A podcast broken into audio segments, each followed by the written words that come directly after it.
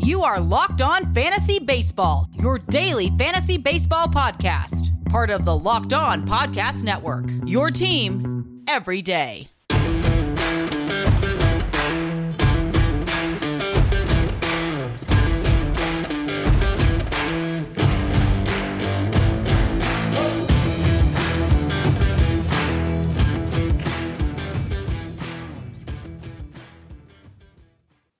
Hello, fantasy friends. I'm Scott Cullen, host of Locked On Fantasy Baseball on the Locked On Podcast Network. Three more teams have been eliminated from the Major League Baseball playoffs. In today's podcast, I'll look at Thursday's results and then look ahead with matchups and DFS tips for Friday. Let's start with the series that are over before looking at top performers from Thursday's games. We'll start with the Braves bouncing the Reds, winning game two by a 5 0 score. The Reds couldn't score, and it's tough to win without at least a little bit of offense. Cincinnati hit 212 during the regular season and then 169 in two games against the Braves. Nick Castellanos, who had two singles and a double in 10 plate appearances, was the most dangerous Reds hitter. Uh, and it's too bad because they got pitching. Trevor Bauer and Luis Castillo, the Red starters, allowed a combined one run in 13 innings. Uh, but you have to score, and they didn't. Uh, the first series to go three games, uh, the Oakland A's eliminated the Chicago White Sox.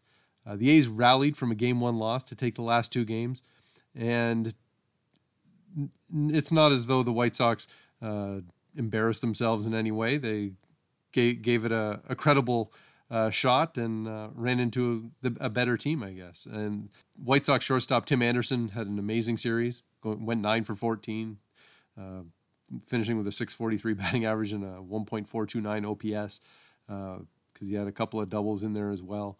Uh, really gave the White Sox a fighting chance. Uh, but uh, they ran into a team that got a little bit better pitching uh, this time around.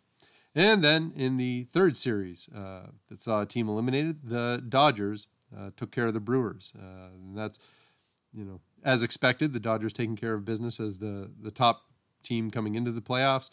Uh, and in game two, Clayton Kershaw was great for the Dodgers. Uh, the Brewers were the biggest underdogs coming in, going against a Dodgers team that won 43 games during the regular season but the Brewers couldn't hit. Uh, they were 11 for 72. Uh, and so this is no huge surprise. Thanks for coming, Milwaukee. Uh, we'll see you uh, see you later.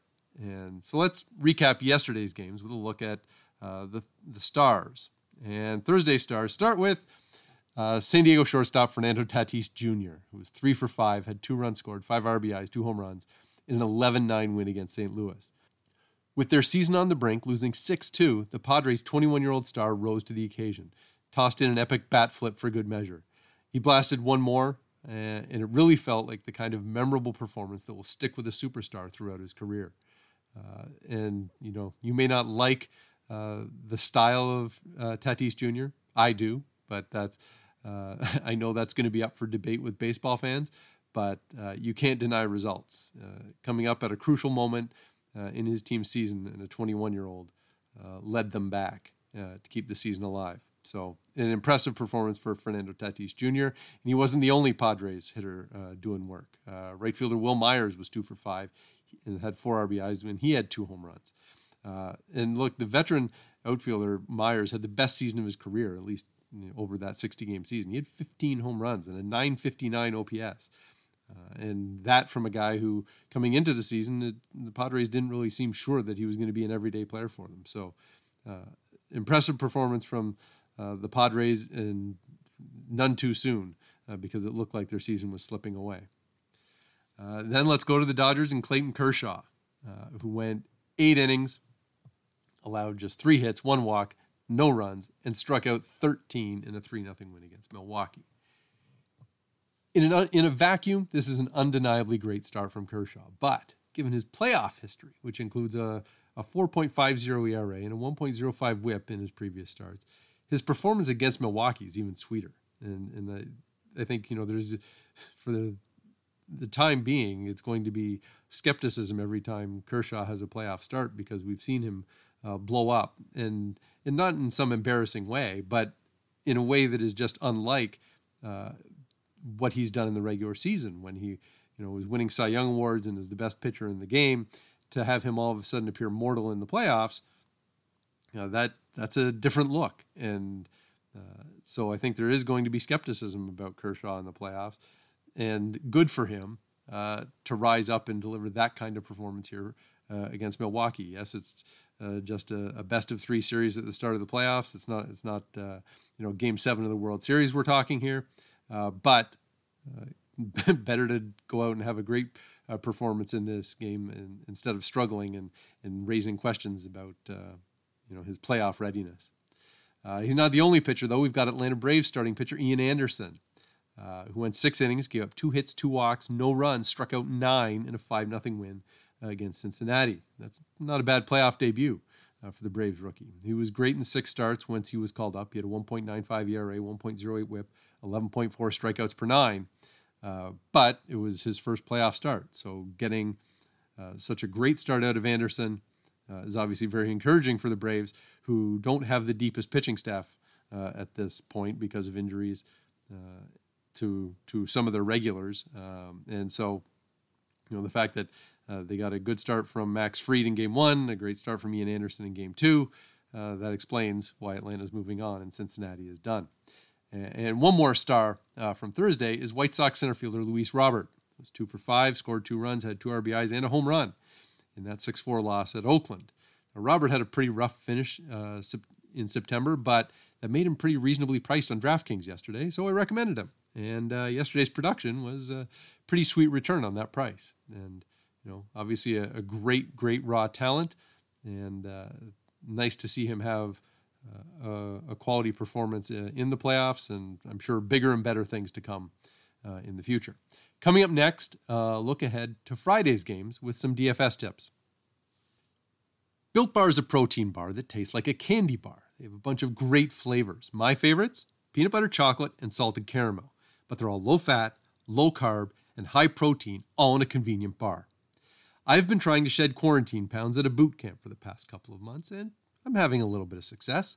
But I leaned right into it with Built Bar for my post workout routine to give my muscles the protein boost they need.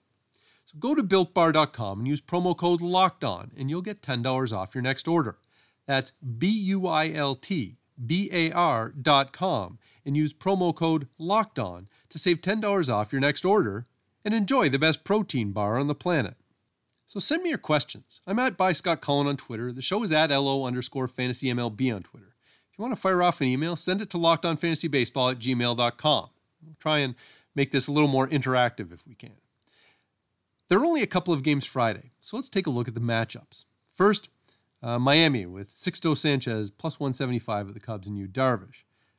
I would expect the Cubs to rally in game two, but at this price, you know, Sanchez might be a bit of a lively underdog. Uh, his last two starts of the regular season weren't great, but his first five were. Maybe that's not necessarily enough to like him straight up against Darvish, uh, because Darvish had an awesome season 2.01 ERA, 2.23 fielding independent pitching, 0.96 whip, 11 strikeouts per nine, a legit ace, a Cy Young candidate. Straight up, I don't necessarily like Sanchez against Darvish. Sanchez at plus 175 uh, against Darvish and the Cubs is a little more, a little more intriguing. Uh, and then in our second game, we've got St. Louis with Jack Flaherty on the mound at San Diego, and uh, they have no starting pitcher listed for for the Padres because, well, we'll get to that. Flaherty didn't have a typical ace season, uh, but he's got ace stuff, and so I think that uh, is an encouraging sign, obviously, for uh, the Cardinals. Uh, and a better option than what's going on for the Padres because the Padres are missing Dinelson Lamet and Mike Clevinger. Uh, and they've already had starts by Chris Paddack and Zach Davies. Well, you know, now that you've worked through four fifths of the rotation there, Garrett Richards, uh, has appeared in the first two games in relief. Now, not a lot, so he may be appearing in relief again uh, at some point today.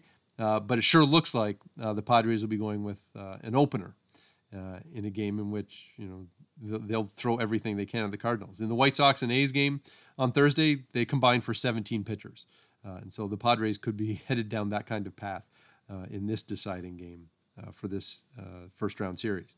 So uh, let's take a look at a few DFS tips then for Friday. Start with St. Louis catcher Yadier Molina. It's $3,600 on DraftKings uh, at San Diego. Uh, and as I said, we don't know necessarily who's going to be pitching for the Padres. It's probably going to be a, a collection. And they may start with Adrian Morejon. And he's fine. Uh, but I also think if, if you're looking for value at catcher, Molina at $3,600 isn't a bad price. Uh, you know he's going to play a, a, significant role for the Cardinals uh, one way or the other. Uh, and so uh, I wouldn't mind him. Uh, and, and, I mean, no surprise if you've been listening to this podcast at all, you know how I'm a big fan of Yadier Molina. Miami first baseman Garrett Cooper, $3,800 at the Cubs and Yu Darvish. Look, Cooper missed almost half the season, but he had an 853 OPS when he played. And so getting him at a bit of a, a cut rate price, even against Darvish, Darvish is obviously a really good starter, uh, but w- worth a look. Uh, and staying with uh, Miami, second baseman and outfielder Jon Berti.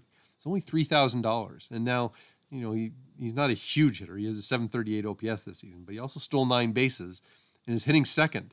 Uh, so he's going to get opportunities. So maybe uh, Jon Berti at three thousand dollars is a pretty worthwhile uh, consideration for your DFS team.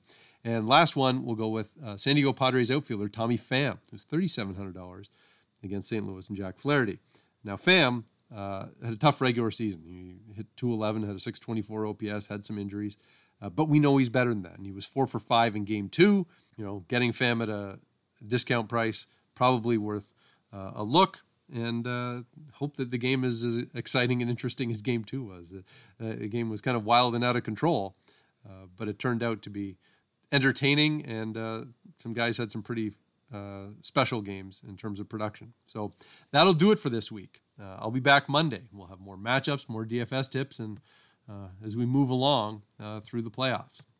Find us, subscribe, and rate us on iTunes, Spotify, or wherever you get your podcasts. That wraps up this edition of Locked On Fantasy Baseball. Now tell your smart device play the most recent episode of Locked On Baseball. Stay safe, enjoy the playoffs, and stay locked in with Locked On Fantasy Baseball, your daily source for fantasy news and analysis. Thank you